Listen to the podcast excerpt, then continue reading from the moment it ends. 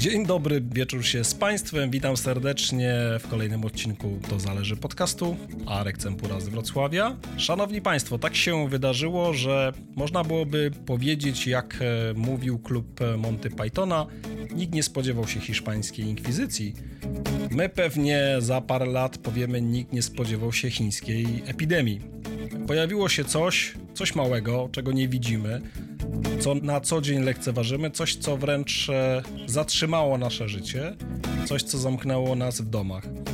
To zamknięcie w domach nam nie służy. Sam o sobie mogę uczciwie powiedzieć, że pierwsze miesiące nie służyły mi w ogóle fizycznie. Dopiero potem musiałem wziąć się w garść i wydłużyć spacery z psem, a mam z kim chodzić. I nie tylko, aby wrócić do mm, pewnej formy, ale to jest jeszcze mała rzecz. Są tak naprawdę ludzie, dla których to zamknięcie w domu jest jak zamknięciem w więzieniu. Myślę, że często nasze dzieci, które na początku cieszyły się z tego, że nie muszą chodzić do szkoły, dzisiaj traktują te niechodzenie do szkoły jako karę. Są ludzie dorośli, dla których zamknięcie jest właśnie karą. Są ludzie, którzy naraz muszą żyć na kilku metrach kwadratowych, czego do tej pory nie robili. Do tej pory mieli możliwość wyjścia, spotkania się z innymi znajomymi, dzielenia swoich pasji, przyzwyczajeń. Natomiast tutaj naraz są skazani, powiedzmy sobie, na więzienie. To jeszcze potrwa, nikt nie wie ile, ale w tym chyba wszystkim pojawia się takie małe światełko nadziei, bo jak to się mówi, na nowe wyzwania potrzebujemy nowych rozwiązań. Okazuje się, że takim ludziom można pomóc. Można im pomóc w nowym stylu, można im pomóc wyjść na chwilę z tego domu, nawet może wirtualnie. To jest chyba ważne. I sami powinniśmy tak robić, jeżeli możemy komuś pomóc, natomiast możemy wskazywać takie osoby, które mogą to robić. Szanowni podcastosłuchacze, dzisiaj moim gościem jest osoba, która to robi. Osoba, która powie, co jest ważne w pracy z takimi ludźmi, która może zdradzi nam parę tak zwanych tipów, jak mówią młodzi, jak sobie poradzić z tym naszym zamknięciem. Szanowni Państwo, moim gościem jest Anna Bolanowska. Aniu, kim jesteś, po co jesteś i dlaczego w mailu masz behemota? Dobry wieczór. Nazywam się Anna Bolanowska. Rzeczywiście mam w mailu behemota ale zaraz pewnie o tym chwilę porozmawiamy. Ja jestem socjologiem z wykształcenia, który po różnych perturbacjach życiowych zdecydował się na taką ścieżkę pomocową. I jestem terapeutą. Pracuję w takim nurcie, mm, myślę, że dość specyficznym i mało popularnym jeszcze na polskim rynku, ale bardzo popularnym na świecie. I to jest taki nurt terapeutyczny, który nazywa się terapia skoncentrowana na rozwiązaniach. I tak naprawdę y, to jest chyba coś, co y, najbardziej wyznacza to, kim jestem i przez kogo się definiuję teraz. A tak się moje życie złożyło, że 5 lat temu wyjechałam z Polski i mieszkam w Bahrajnie, takiej małej wysepce w Zatoce Perskiej, i stąd pomagam na tę chwilę głównie Polakom terapeutycznie, ale nie tylko, i otwieram się na nowe możliwości teraz. Więc właściwie chyba tyle o mnie. Aniu, zasygnalizowałaś e, tego behemota, ja też, bo pamiętam, że jak pierwszy raz dostałem od ciebie maila, w którym było właśnie a behemot, coś mi świtało. Zerknąłem oczywiście do internetów i internety powiedziały mi, że behemot to taka biblijna postać raczej demoniczna. I zapytałem cię, skąd w ogóle pomysł, żeby się tak demonicznie określić? Mhm. Na co ty? Tak, na co ja, że to nie do końca ten behemot, który ci przyszedł w pierwszym skojarzeniu do głowy, a tak e, zupełnie na marginesie to była straszna wtopa dlatego że to jest mój prywatny adres e-mail, którego ja używam już w tej chwili bardzo rzadko.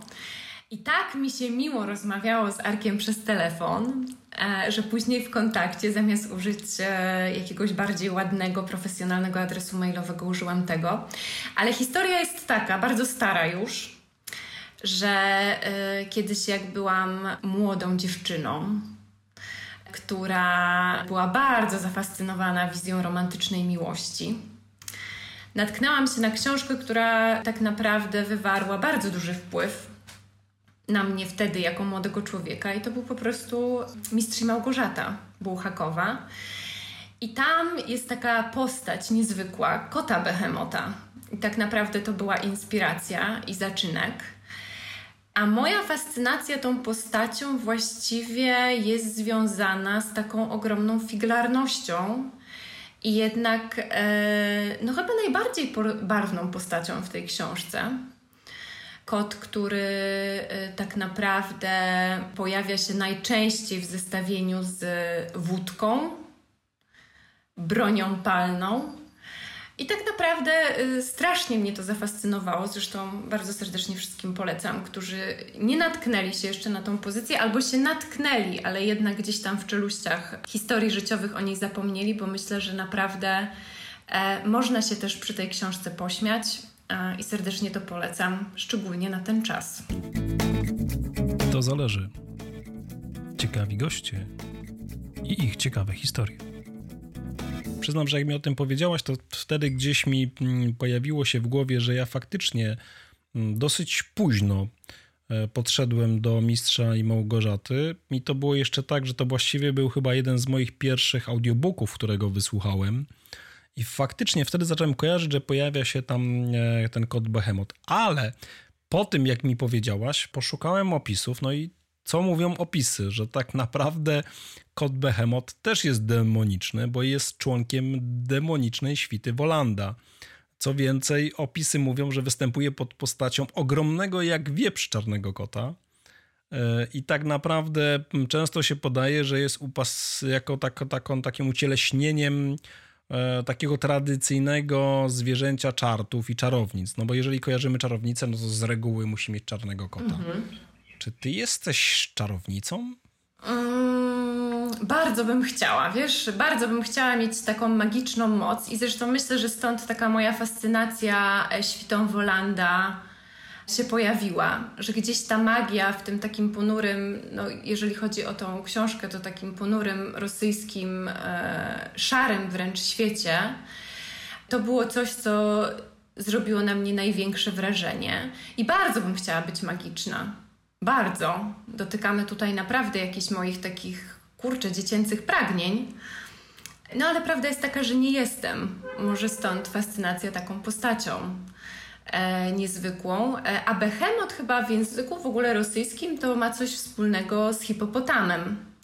Aczkolwiek rzeczywiście często się porównywało go do wieprza, z racji na to, że był strasznie taki solidnej postury, jak na kota. Ale niezwykle barwna postać i naprawdę polecam, bo chyba najdowcipniejsze fragmenty e, Mistrza i Małgorzaty to są właśnie dialogi między Behemotem a Korowiowym, także zachęcam. Szanowni podcastu słuchacze, jeśli jeszcze do tej pory tego nie zrobiliście, to zaraz po wysłuchaniu tego podcastu sięgacie po Mistrza i Małgorzatę. Jeśli będziecie mieli jakieś zastrzeżenia, jestem dostępny. Myślę, że spokojnie z Anią, w razie czego możemy zrobić e, podcast pytania i odpowiedzi dotyczące Behamota z Mistrza i Małgorzaty. Natomiast wracając do tego elementu czarownicy, to może nie czarownicą, no, może jesteś czarodziejką, no bo skoro w pewien sposób e, pomagasz ludziom, albo nawet nie w pewien sposób, no pomagasz ludziom, trochę dajesz im taki element e, pewnej magii, no jakby dajesz z siebie i to jest chyba to, co często potrzebujemy. Potrzebujemy dostać fragment, taką cząstkę od kogoś, bo może często jest to taki element dotyczący takiej iskry, która coś w nas zapala. Bo czasami ten ogień w nas gaśnie, ten nasz wewnętrzny, nie mamy siły, czujemy się trochę jak tak zwany diesel na śniegu, a tu naraz ktoś przychodzi z tymi kablami. Ja przechodzę już taki mm, tutaj na razie dla mężczyzn wersja. Ktoś przychodzi z tymi kablami, podłącza do tego mm, naszego silnika ten cudzy akumulator i, i startuje. I naraz okazuje się, że jeszcze jesteśmy w stanie wskrzesić coś z tego pojazdu. Natomiast kobiety często czerpią tą siłę słuchając kogoś, albo nawet wypowiadając się, tylko mówiąc do kogoś, i one same jakby w tym momencie gdzieś rozgrzewają się wewnętrznie i szukają. Więc może jest tak, że ty, może i nieświadomie, ale może jednak ta twoja głęboka świadomość mówi: Nie, nie, Aniu, to jest bardzo dobra postać. Jesteś trochę demoniczna, bo w pewien sposób wyrywasz nas z tych otchłani, a tylko potwory mogą wejść tam, gdzie żyją inne potwory, ale z drugiej strony jesteś czarodziejska i wyciągasz nas na powierzchnię. No wiesz, co pięknie powiedziałeś i nigdy się z tym nie spotkałam, z, takim, e, z taką perspektywą. Ale może o tym pomyślę bardziej, bo to bardzo ciekawe. Wiesz co, y, ja myślę, że mm, tak naprawdę w pomaganiu, takim szeroko rozumianym pomaganiu, bo tak mówimy pomaganie i tak może nie do końca wiadomo, co to znaczy, ale w takim szerokim aspekcie pomocy psychologicznej, to tak naprawdę bardzo niewiele jest z magii. Bo tak naprawdę y, my y, czerpiemy z tego, co już ktoś przeżył, co już ktoś wie, i z tego, gdzie każdy z nas ma zasoby, ma po prostu mocne strony i ma w sobie taką umiejętność radzenia sobie tak naprawdę z najtrudniejszymi sytuacjami. My naprawdę jako ludzie jesteśmy niezwykle efektywni.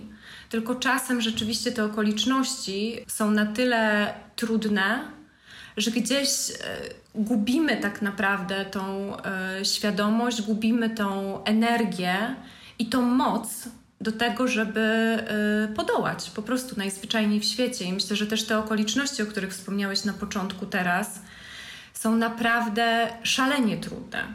Szalenie trudne.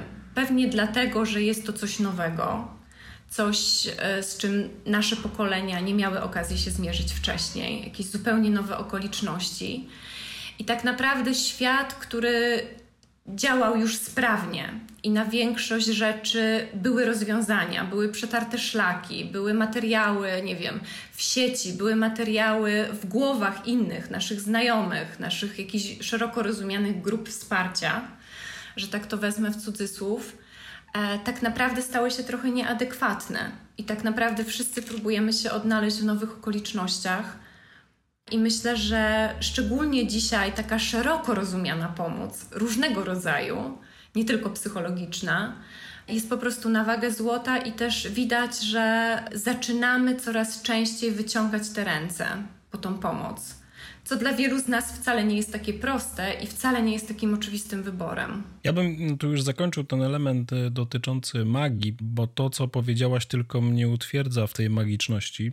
Ja jestem też dużym fanem y, książek science fiction i fantazy, i w tych wszystkich książkach fantazy ci czarodzieje mają wiedzę, czerpią z niej i czerpią z siebie i czerpią z innych. Także myślę, że to jak najbardziej jest element magiczny. Ale przejdźmy teraz już do tych mm, ważnych rzeczy związanych z właśnie z pomocą. Dlaczego pomagasz? Skąd ci się to wzięło? To jest jakaś twoja misja? Czy po prostu któregoś dnia wstałaś i stwierdziłaś, tak chcę robić, albo może komuś pomogłaś, przyniosło to efekt i ktoś powiedział, słuchaj, no masz ten dar, wykorzystaj go. Wiesz co, moja historia w ogóle taka związana z z tym wsparciem takim właśnie szeroko rozumianym, tutaj tak bardzo ciężko jest mi to jakoś nazywać konkretnie, jest bardzo długa. I tak naprawdę ja myślę, że to gdzieś zawsze we mnie było i myślę, że w, w osobach, które świadczą pomoc, to bardzo często tak jest, że to jest coś, co masz. To chyba nie jest taka potrzeba, z którą możesz sobie wypracować Oczywiście no, w dzisiejszym świecie wszystko można i pewnie w bardzo różny sposób ludzie podchodzą do swojej pracy. Po prostu najzwyczajniej w świecie jako do źródła zarabiania. Natomiast e, w moim przypadku to było tak, że gdzieś ta moja droga zawsze się przecinała z e, drugim człowiekiem w kontekście rozmów, w kontekście rozwijania. E, ja y, właściwie całe swoje zawodowe życie, takie zawodowe, rozumiane, że praca na etacie spędziłam w korporacji. E, pracowałam w bankowości, natomiast w takich szeroko rozumianych obszarach HR-owych, więc zawsze gdzieś się ocierałam o ludzi, o ich potrzeby, o ich rozwój. Dość dużo czasu spędziłam w obszarach rekrutacyjnych gdzie się przede wszystkim rozmawia, e, słucha, e, szuka mocnych stron. Ale przyszedł taki moment w moim życiu, e, właśnie kiedy wyjechałam z Polski, zostawiłam swoją pracę zawodową. Wyjechałam do kraju, gdzie kobietom jest trochę trudniej. Ja też wyjechałam na takim etapie swojego prywatnego życia, że było mi bardzo trudno rzucić się w wir jakichś nowych wyzwań zawodowych, ponieważ miałam wtedy małe dzieci. I tak naprawdę zaczęłam szukać jakiegoś takiego miejsca dla siebie, korzystając też z okazji, że mam przerwę zawodową i mogę zacząć coś zupełnie nowego, i być może mogę zacząć robić coś, co naprawdę będzie moje, co będzie wynikało z tego, jaka ja jestem i tak naprawdę w czym jestem dobra. E, I tak pewnie dość klasycznie wylądowałam na terapii, mojej własnej terapii. Po prostu w procesie terapeutycznym zupełnie nieoczekiwanie, aczkolwiek po chwili w bardzo oczywisty sposób, taki paradoks całej tej historii, uznałam, że tak naprawdę to, co ja chcę robić i w czym naprawdę mam potencjał być dobra, to jest pomagać innym. To, że wywodzę się z bankowości elektronicznej i zawsze pracowałam w tak zwanych kanałach zdalnych, gdzie oczywiste było, że w obsłudze klienta nie mamy bezpośredniego kontaktu z klientem, uznałam, że chcę pomagać i chcę pomagać jak najwygodniej dla klienta, czyli ograniczając wysiłek związany z pójściem na terapię, oszczędzając cudzy czas i swój też oczywiście przy okazji. I tak naprawdę pomagać w sposób jak najbardziej zoptymalizowany. I stąd jakby też ten wybór y, takiego nurtu terapeutycznego, który jest raczej mieści się w kategoriach terapii krótkoterminowych, nastawionych na rozwiązanie konkretnego problemu klienta i zaczęłam się kształcić w tym kierunku. I tak naprawdę to, co y, okazało się na samym początku tej drogi, to to, że to jest coś absolutnie mojego. I jestem z tego szalenie dumna. Teraz będę chwalić sama siebie, bo naprawdę nigdy na żadnym etapie tej ścieżki rozwojowej, niełatwej, z miejsca, w którym mieszkam, nie miałam ani odrobiny wątpliwości, że to jest ta właściwa droga. To jest chyba taki moment e, też w życiu każdego, że gdzieś zdarza się coś, co pcha nas e, w pewnym kierunku i odkrywamy, nie wiem, te nasze moce albo ten talent, który gdzieś tam w nas e, drzemał, tak? Ty mówisz, że tak naprawdę trochę w wyniku tego, że sama poszłaś na terapię i gdzieś tam obudziło się coś w tobie, otwarły się pewne miejsca w twojej głowie i powiedział, wow, przecież ja też to mogę. Obserwuję to tak samo od lat, jak moja żona pomaga ludziom, którzy mają zwierzęta, czyli jest behawiorystą zwierzęcym. I też naraz się okazało, ona też kiedyś zrozumiała, że tak naprawdę ma mm, pewien cel po to, żeby tym zwierzętom żyło się lepiej, ale tak naprawdę, żeby ludzie mieli przyjemność e, z tego, jak jest ze zwierzętami. Ty tutaj skupiasz się na ludziach, co jest ważne. I teraz ja mam takie pytanie. Za chwilę przejdziemy do tego, czym się dokładnie zajmujesz i jak e, to realizujesz. Natomiast ja mam takie podstawowe pytanie. Czy my potrafimy prosić o pomoc jako ludzie, a może nie wiem, zacznijmy od, od nas Polaków, a potem możemy to przenieść na inne doświadczenie? Czy my potrafimy poprosić o pomoc? Wiesz co, na szczęście coraz częściej potrafimy. Ja myślę, że już tak sprowadzając y, tą odpowiedź na właśnie grunt takiej specyfiki polskiego charakteru, to myślę, że nam jest trudno Wydaje mi się, że tak oczywiście teraz generalizuję bardzo, bo zawsze są wyjątki i też teraz młode pokolenie zupełnie inaczej funkcjonuje. Natomiast jest nam trudno, bo my mamy takie głębokie przekonanie, że musimy być samowystarczalni. Ale też dlatego, że pomoc, o której rozmawiamy, dotyczy obszaru, który nadal dla nas jest trochę takim tematem tabu, chociaż coraz częściej jest odczarowywany. Myślę, że tutaj naprawdę dużą robotę robią młodzi ludzie, influencerzy w sieci, którzy coraz częściej mówią o tym, że korzystają z pomocy terapeutów, że są w procesach terapeutycznych, że byli w procesach terapeutycznych. I myślę, że coraz łatwiej nam się o tym w ogóle mówi, coraz częściej przyznajemy się do tego, że jesteśmy w procesie terapii. Natomiast myślę, że jest nam nadal z tym trudno, bo wiesz, jak boli cię noga, to oczywiste jest dla wielu z nas, że po jakimś tam czasie próby radzenia sobie z tym samodzielnie, pójdziemy z tym do lekarza. I jest to oczywiste, nie jest to powodem do wstydu czy jakiegoś takiego poczucia, że no, nie dałem rady. Natomiast jeżeli już czujemy się źle ze sobą, albo czujemy, że coś nas przytłacza, albo że coś nas przerasta, albo że coś co nie chcemy, żeby miało nad nami moc, jednak tą moc ma, na przykład osoby uzależnione, to jakoś tak jest nam trudno z tym pójść do specjalisty, bo to jest jakiś obszar, który z jakiegoś powodu wydaje się nam, że powinien być taki zagospodarowany przez nas samych.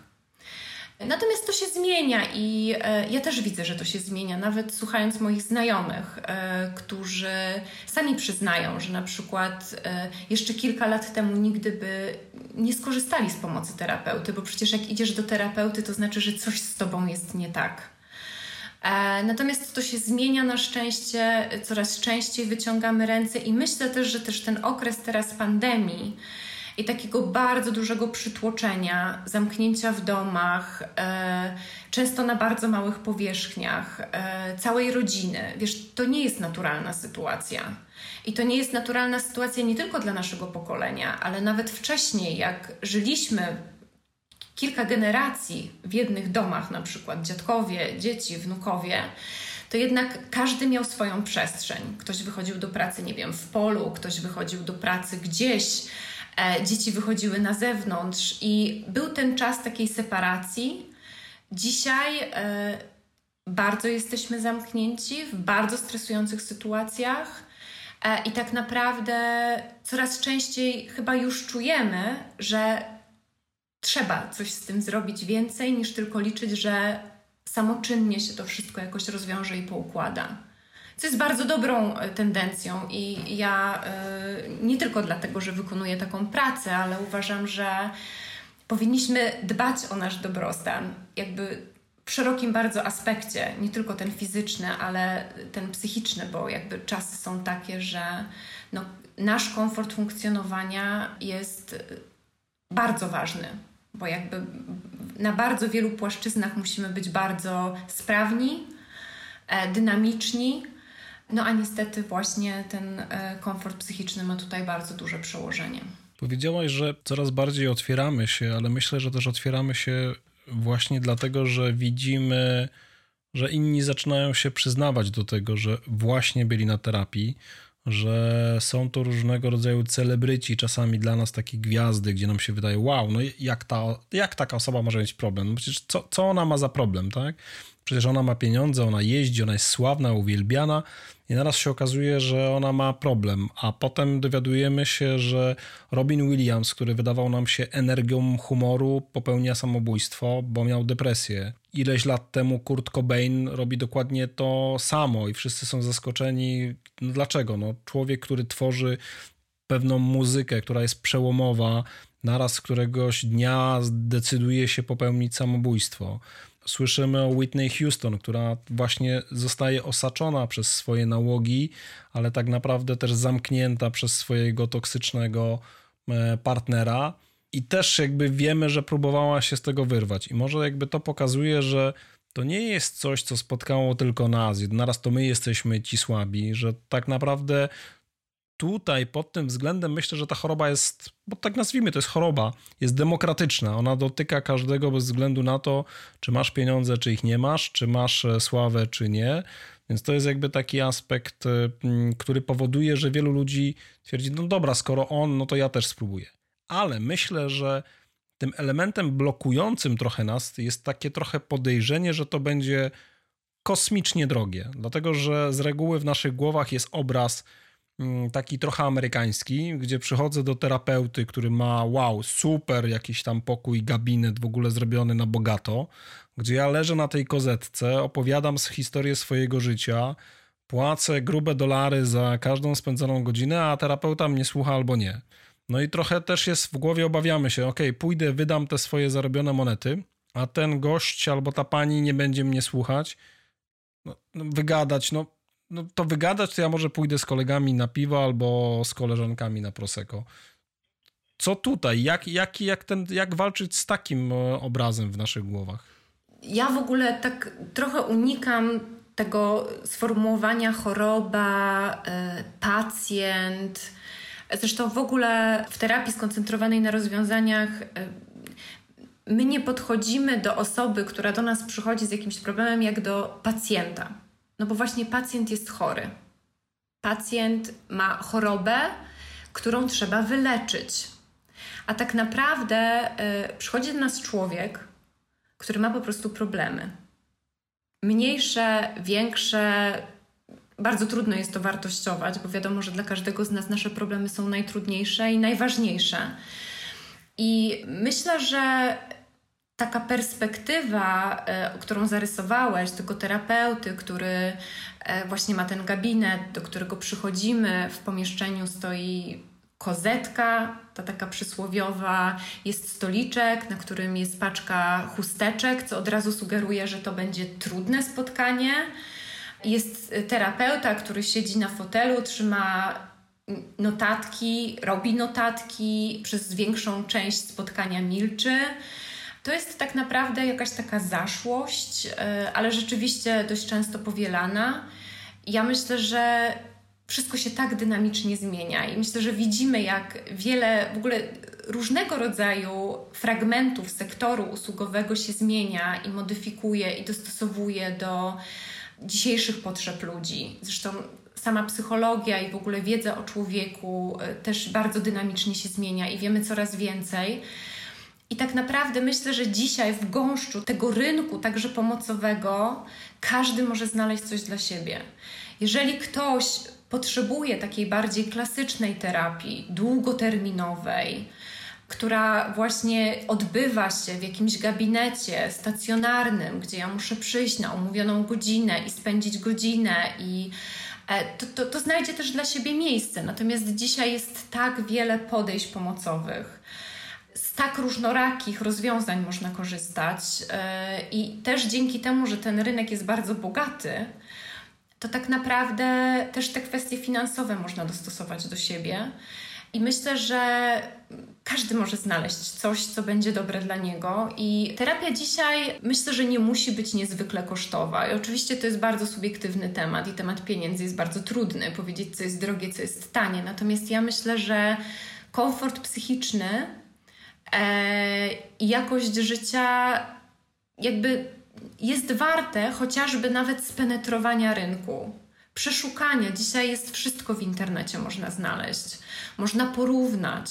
Można, y, w Polsce bardzo prężnie działa portal, gdzie są różni lekarze, e, również psychoterapeuci, w którym można zobaczyć, jak przeróżne są to usługi, jak różne są to stawki, i yy, nie chcę mówić tutaj o konkretnych kwotach, bo myślę, że to nie ma znaczenia, nie ma takiej potrzeby, każdy z yy, słuchaczy może sobie to sprawdzić. Natomiast to naprawdę nie są ogromne koszty, yy, nie muszą być to ogromne koszty i nie musi być to taka forma terapii, która być może nas przeraża. Zresztą zawsze opowiadam i swoim klientom, i też znajomym, którzy się zastanawiają nad y, tym, czy nie pójść na terapię, czy nie poszukać dla siebie terapeuty, zawsze serdecznie zachęcam, żeby spróbować. Że jakby terapia to nie jest jakiś pakt, który my podpisujemy z kimś. Teraz, jeżeli pójdę do terapeuty i nie będę się dobrze czuła, w towarzystwie tej osoby, bo to jest też szalenie ważne, żeby się otworzyć, żeby chcieć spędzić z tą osobą czas i powierzyć coś bardzo cennego, często coś bardzo trudnego dla nas. Ważne jest, żeby czuć się komfortowo i warto pójść do terapeuty, jeżeli będziemy czuli, że to nie jest ta osoba, spróbować z kimś innym. Naprawdę ten rynek dzisiaj jest bardzo dostępny, taki e, można próbować terapii online, które jakby no, kosztują nas pewnie kwotę sesji, chociaż bardzo często terapeuci teraz e, praktykują to, że można się spotkać na krótszą sesję, nie wiem, 15 minut, porozmawiać, sprawdzić, czy nam jest dobrze z tą osobą, czy to jest coś, co rokuje na to, że będzie e, nam komfortowo i po prostu spróbować. Dać sobie szansę, spróbować, chociażby nawet po to, żeby mieć swoją opinię i swoje wyobrażenie na temat tego, jak to może wyglądać. Co tam słychać? To zależy, gdzie ucho przyłożyć. Od jakiegoś czasu mm, krążymy wokół właśnie tego sformułowania terapia skoncentrowana na rozwiązaniach. Co to jest? Czym to jest? E, możesz powiedzieć coś więcej? Dla kogo w ogóle to jest? Ja bym powiedziała, że dla każdego. Zdecydowanie. Y, Ale wtedy reklamy mówią, że jak coś jest dla każdego, to jest dla nikogo. No właśnie nie do końca.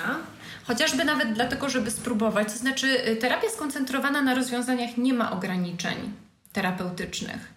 Natomiast jest o tyle być może specyficzna dla kogoś, kto ma takie tradycyjne wyobrażenie na temat terapii, że my koncentrujemy się na realizacji celu klienta i niekoniecznie będziemy się oglądać wstecz. Niekoniecznie będziemy zgłębiać bardzo stricte problem, z którym przychodzi klient. Bardzo często rozwiązanie można znaleźć jakby w oderwaniu od jakby generalnej cechy problemu. I to, co ja robię w terapii skoncentrowanej na rozwiązaniach, to jest y, skupiamy się na teraźniejszości i przyszłości, czyli znalezieniu rozwiązania, które klient będzie mógł wziąć i wykorzystać w życiu, tak żeby poprawić swoje funkcjonowanie, rozwiązać problem, z który przychodzi. To, co jest dla mnie chyba najważniejsze w tej terapii, to to, że mm, to nie my jesteśmy ekspertem.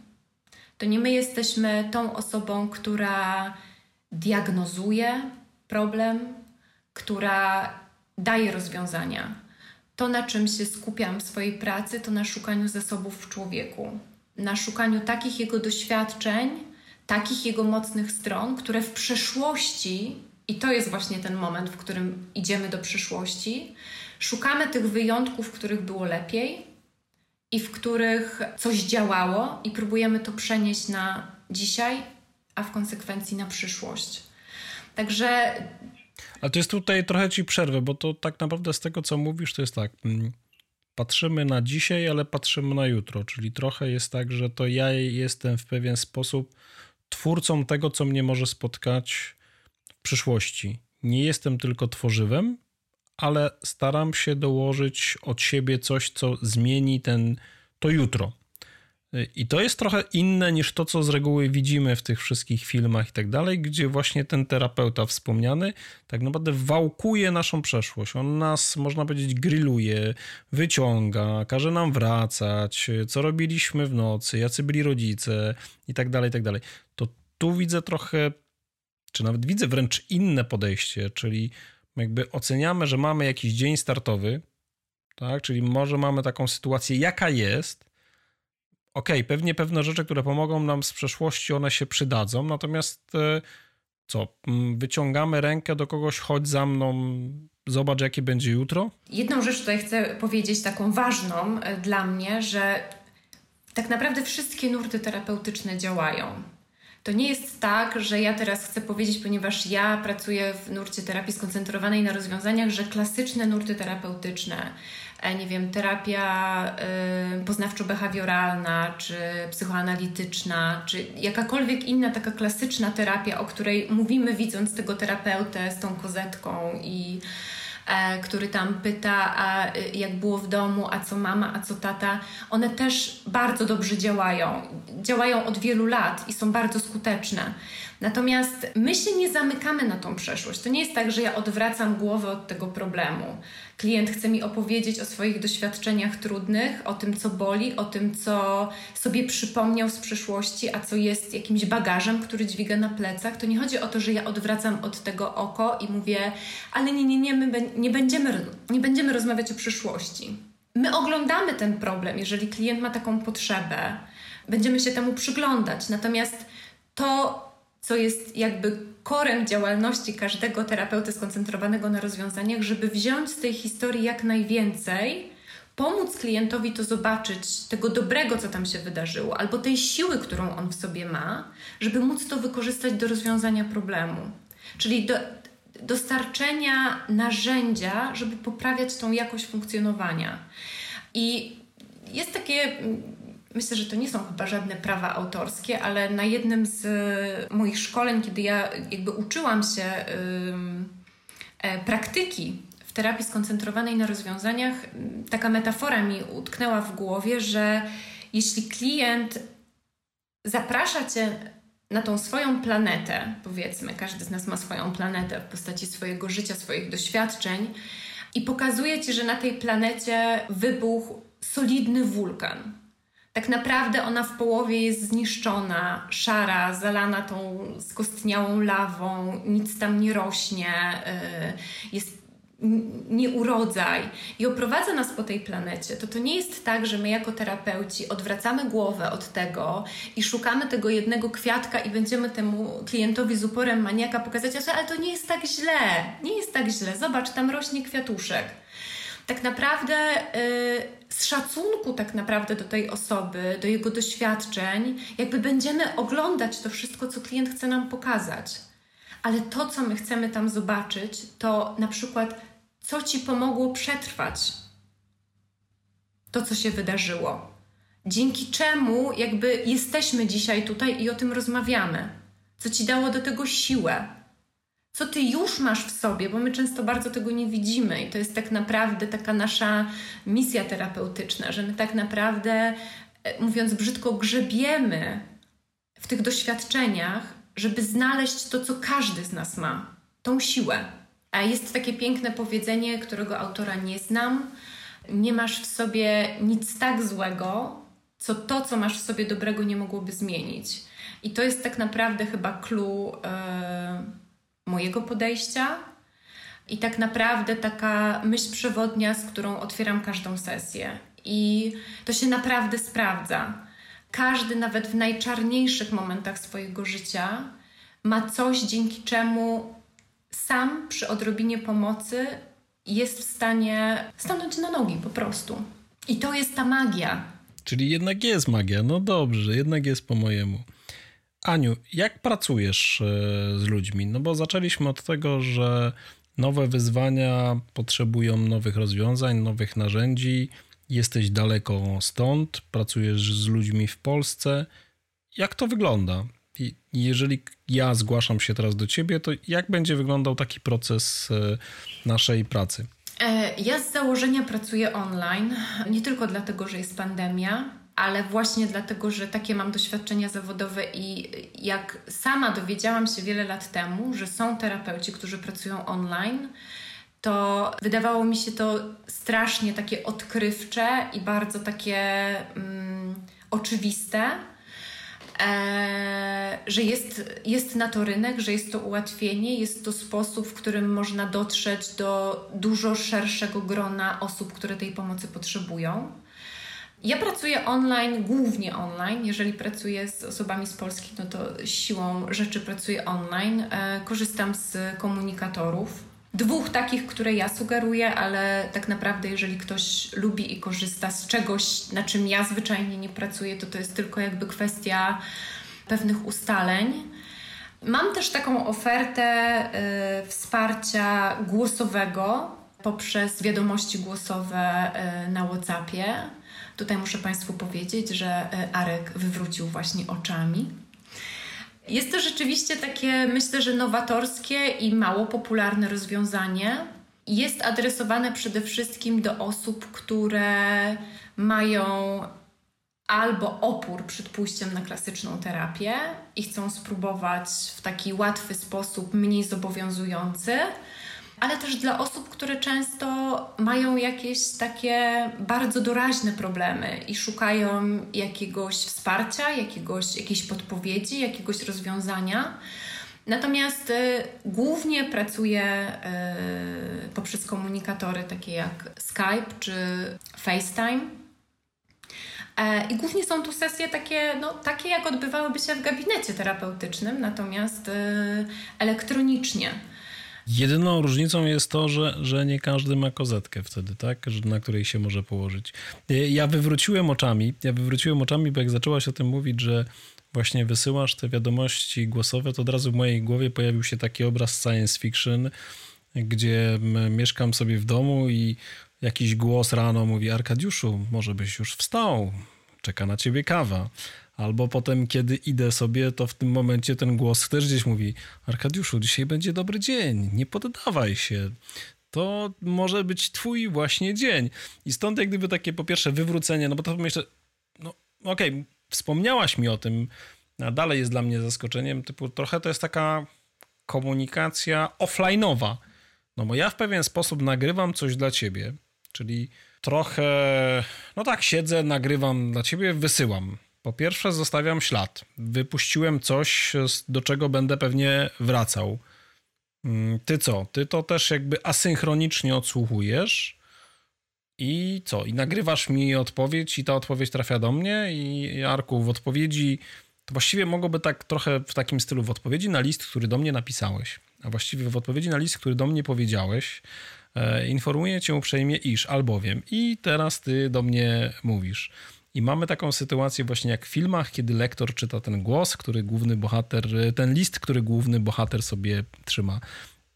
I czy, czy to tak jest? Ja, ja może teraz tak trochę przejaskrawiłem, może zbyt żartobliwie do tego podchodzę, ale czy to tak jest, że właśnie ja do ciebie mówię, piszę głosem, a ty tym głosem też mi odpisujesz? Tak, to jest właściwie y, dokładnie tak.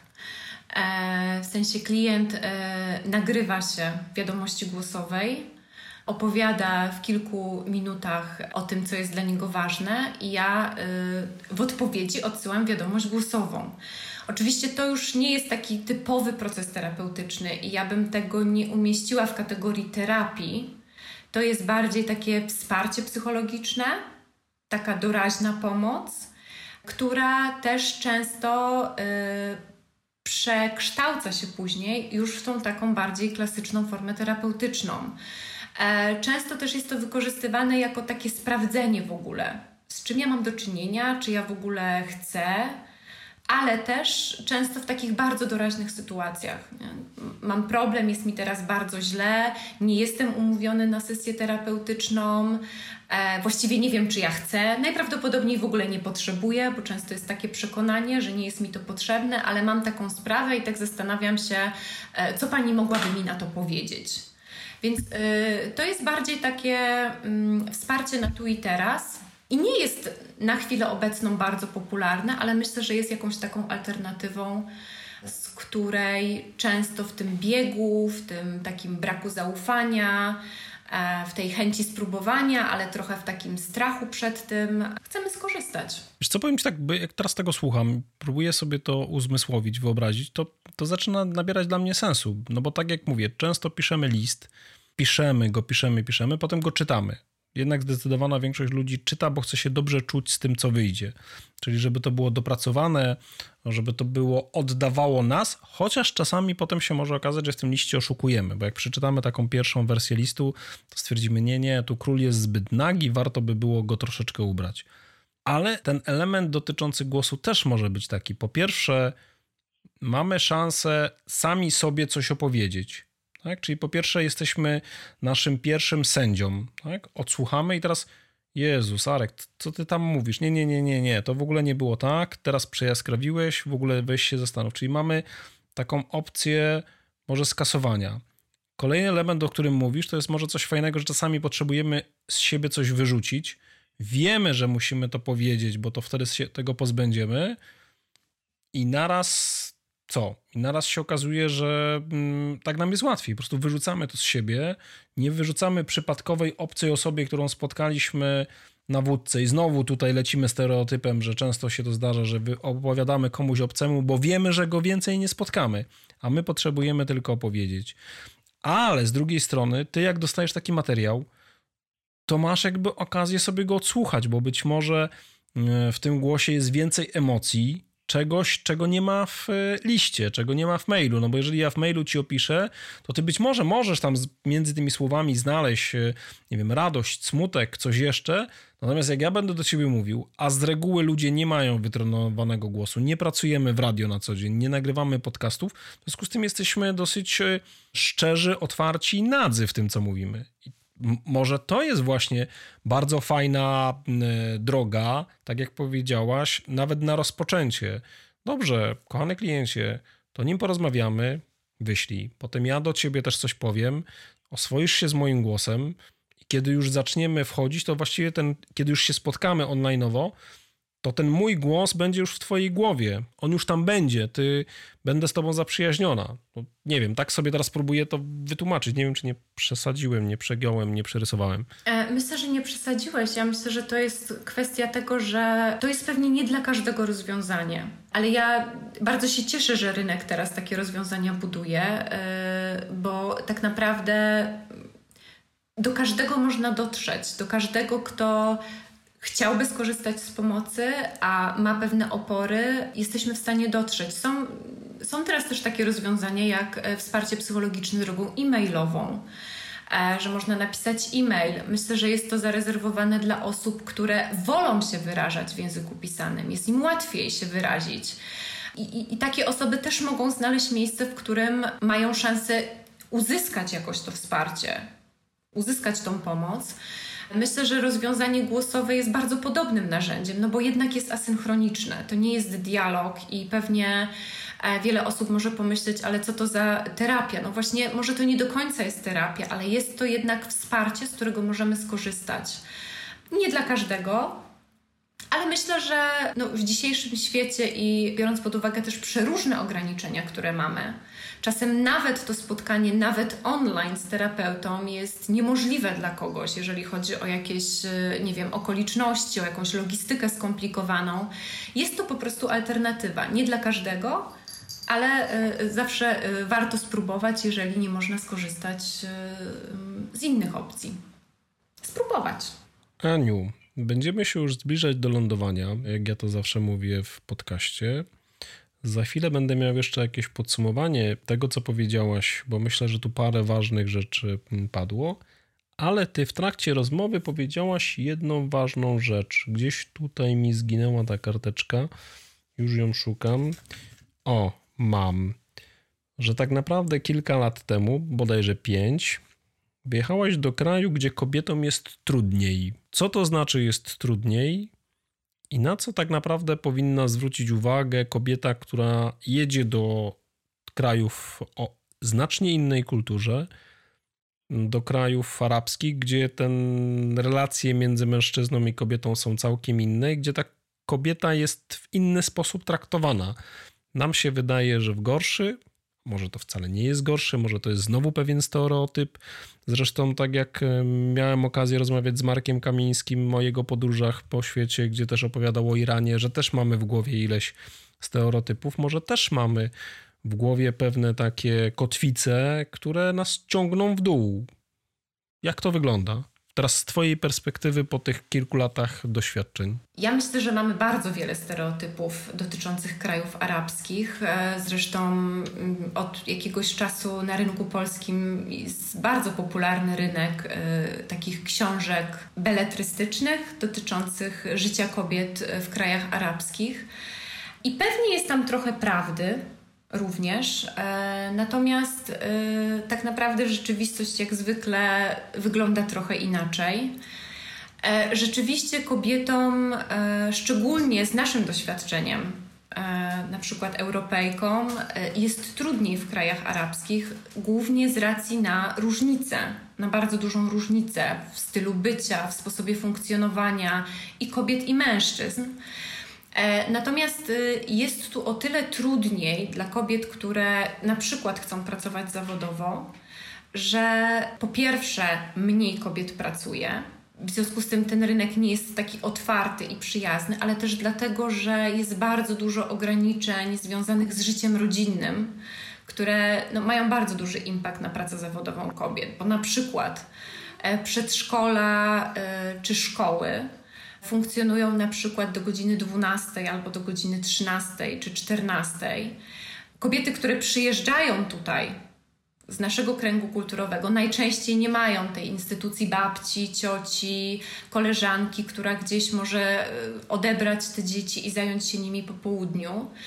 E, więc tutaj jakby ta kobieta e, jakby ogarnia całą tą rzeczywistość, która nie jest dostosowana do tego, że kobieta pracuje na przykład do godziny 17 w związku z tym, szczególnie jeżeli się ma małe dzieci i kobiety przyjeżdżają do krajów arabskich jako młode matki, na pewno muszą ogarnąć tą rzeczywistość w sposób, w który ogarnęłyby zupełnie inaczej w Polsce. I kobietom tutaj jest trudniej głównie w takim aspekcie, że jeżeli chcesz pracować zawodowo, to musisz włożyć dużo więcej w to wysiłku. To jest możliwe. Bardzo dużo kobiet, zarówno e, ekspatek tak zwanych, czyli kobiet, które przyjechały z innych krajów, jak również Arabek, coraz częściej pracuje. Natomiast nadal to jest taki proces, który e, się toczy wymaga dużo więcej energii, dużo lepszej organizacji tego czasu i zagospodarowania na przykład życia rodzinnego w okolicznościach, które no nie do końca sprzyjają temu, żeby ta kobieta była poza domem. E, natomiast y, wspomniałeś o tym, mm, czy co bym powiedziała kobietom, które może myślą, żeby przyjechać do takiego kraju, albo mm-hmm, okoliczności tak się układają, że być może będą musiały tutaj przyjechać z jakichś powodów, to ja bym powiedziała, żeby próbować.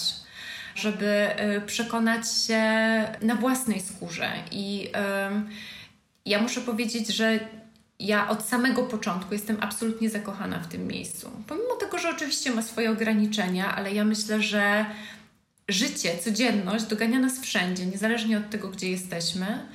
I oczywiście są pewne ograniczenia życia, na przykład w Bahrajnie. Natomiast jest też bardzo wiele bardzo fascynujących i ekscytujących e, elementów związanych z życiem w kraju arabskim. Na przykład jest bardzo bezpiecznie. Może to zachęci. Kobiety i mężczyzn również, bo ja chyba w żadnym innym miejscu na świecie nie czułam się tak bezpiecznie jak tutaj. Nigdy nie spotkałam się z żadnym jakimś negatywnym nastawieniem ludności tutejszej, w związku z tym, że jestem kobietą, jestem Europejką, inaczej się ubieram, inaczej funkcjonuję, y, inny mam sposób ekspresji, wyrażenia siebie. Także myślę, że jest bardzo wiele takich mitów, które być może ograniczają i przerażają, ale myślę, że y, warto zaryzykować i spróbować, bo jest to niezwykle ciekawe miejsce i zresztą cała kultura arabska jest bardzo intrygująca, a myślę też, że taki charakter narodowy Arabów jest bardzo podobny do takiego charakteru naszego polskiego. Mamy bardzo wiele wspólnych cech. A też na przykład takie miejsce jak Bahrajn jest bardzo takie przyjazne i jednak bardzo mocno zglobalizowane. Nam się często kraje arabskie kojarzą z taką rzeczywistością może bardziej jak w Arabii Saudyjskiej, która też oczywiście się bardzo teraz zmienia, ale jednak tam te ograniczenia dla kobiet są nadal jeszcze takie bardziej zaciśnięte. Natomiast w Bahrajnie na przykład kobieta może ubierać się zupełnie normalnie, nie ma obowiązku noszenia abai, zakrywania swojego ciała, nie wiem, może jeździć samochodem, zresztą w Arabii Saudyjskiej chyba od roku również, także nie jest to taki straszny kraj, jak czasem może nam się wydawać. Fajnie powiedziałeś, żeby próbować, i myślę, że to jest takie fajne przejście do mm, podsumowania tego, o czym rozmawialiśmy. Czyli po pierwsze, nie bać się spróbować bycia klientem e, terapeuty, może inaczej nie bać się spróbować przyznać się do tego, że potrzebujemy tej pomocy, bo to chyba jest największe wyzwanie w tym całym procesie. Jeżeli już się przyznamy sami przed sobą do tego, że potrzebujemy tej pomocy, to myślę, że reszta to już jest kwestią, tak jak powiedziałaś, znalezienia odpowiedniej osoby, znalezienia odpowiedniej oferty cenowej, znalezienia pewnego rozwiązania, tym bardziej jak mówisz, tych rozwiązań też już jest dosyć dużo, tak? Mogę iść na kozetkę, mogę umówić się z tobą przez, czy z kimś innym przez komunikator, mogę nagrać i to mi się podoba, wysłać, e, żeby ktoś to odsłuchał albo przeczytał. Czyli po pierwsze, przyznajmy się, i to jest pierwszy podstawowy krok do swoich słabości, jeżeli wiemy, że trzeba z nimi walczyć.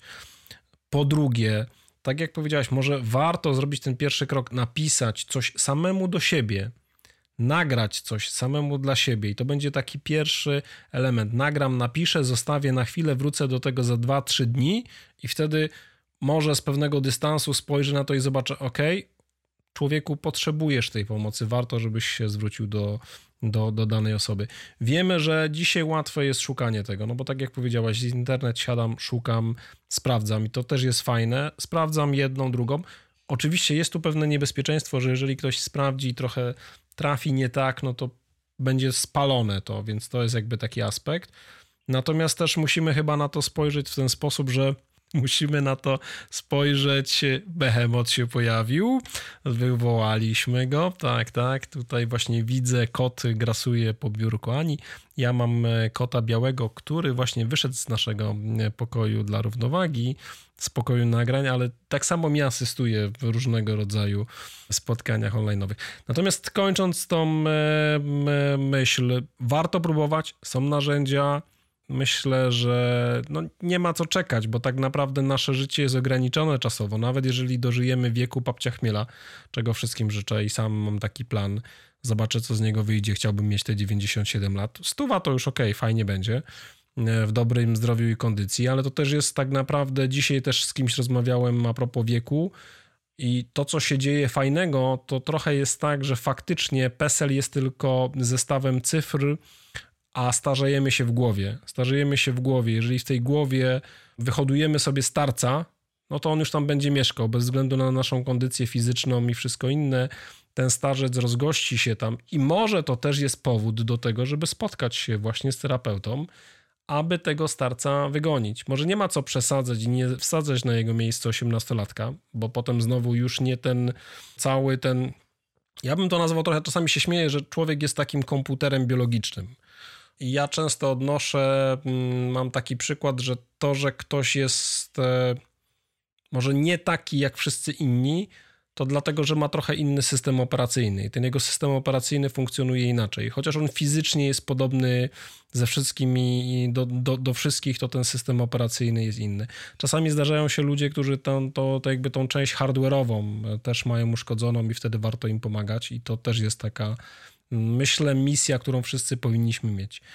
Aniu, jakbyś jeszcze chciała tak zamknąć, podsumować, zachęcić e, tych, którzy nas słuchają do tego, że no, że warto szukać tej pomocy. Ja myślę, że ty przepięknie powiedziałeś, wiesz, e, o tym, żeby próbować. Ja y, naprawdę zawsze wszystkich namawiam, żeby próbować, co dla nas działa jeśli coś działa, to to robić, a to, co nie działa, próbować zmienić. I naprawdę dzisiaj jest masa różnych sposobów na to, żeby sobie pomóc. I to nie jest kwestia słabości, o której powiedziałeś, czy czegoś, co nie domaga.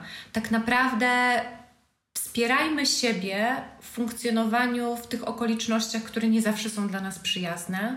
Terapia jest jednym z takich takich możliwości i nawet jeśli mamy te opory i nawet jeśli e, jest nam ciężko tak po prostu chwycić za telefon, czy napisać e-maila, czy nagrać się, to poczytajmy. Jest bardzo wiele różnych nurtów terapeutycznych, jest bardzo wiele różnych osób, które w różny sposób pomagają, ale szukajmy tego wsparcia i szukajmy tej pomocy, nie odcinajmy się od tego, bo warto spróbować. I jeśli nawet się nie uda, to może trzeba spróbować inaczej. Może warto spróbować z kimś innym, może za jakiś czas. Ale y, starajmy się otwierać na te opcje, bo to naprawdę jest niezwykle wartościowe, może być niezwykle efektywne i może być niezwykle też takie zaskakujące dla nas, co można tak naprawdę zrobić, jak się trochę o siebie zadba bardziej niż tylko o tą fizyczność. Także ja bardzo zachęcam do czytania, do wertowania, do próbowania, do rozmawiania z ludźmi, do mówienia o tym, co nas boli, bo tak jak sam wspomniałeś, rzeczywiście jest tak i jest to udowodnione, że już samo mówienie o tym, co nas boli, o tych powiedzmy problemach, ma już wymiar terapeutyczny. Więc jakby nie zamykajmy się z tym sami, starajmy się o tym rozmawiać. E, szukajmy wsparcia. Jeśli mamy grono wsparcia przyjacielskiego bardzo skuteczne i sprawdzające się, to z tego korzystajmy. Jeśli w pewnym momencie przestaje to wystarczać, to wyciągajmy rękę do świata. Szanowni Państwo, właśnie jesteście mm, świadkami wyjątkowego wydarzenia. Oto w trakcie podcastu pierwszy raz narodził się jego tytuł Zadbaj o siebie bardziej. Tak właśnie będzie nazywał się ten podcast, ten odcinek. Także, a jak już go tu słuchaliście, to wiecie skąd on się wziął. Także tytuł tego podcastu Zadbaj o siebie bardziej. Szanowni Państwo, żegnam serdecznie z Wrocławia Arek, a moim gościem była Ania z cudownej wyspy magicznej Bahrajnu. Dziękuję bardzo. A gdzie możecie nas znaleźć? To zależy. Ale głównie online. W zasadzie tylko online. W każdym razie Nowe odcinki niebawem. To pa.